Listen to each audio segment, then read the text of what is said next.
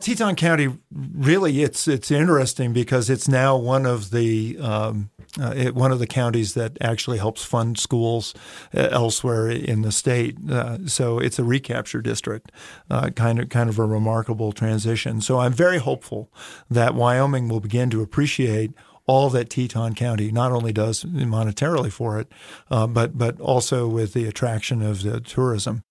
Mark Gordon is the governor of Wyoming, and you're listening to KHOL Jackson.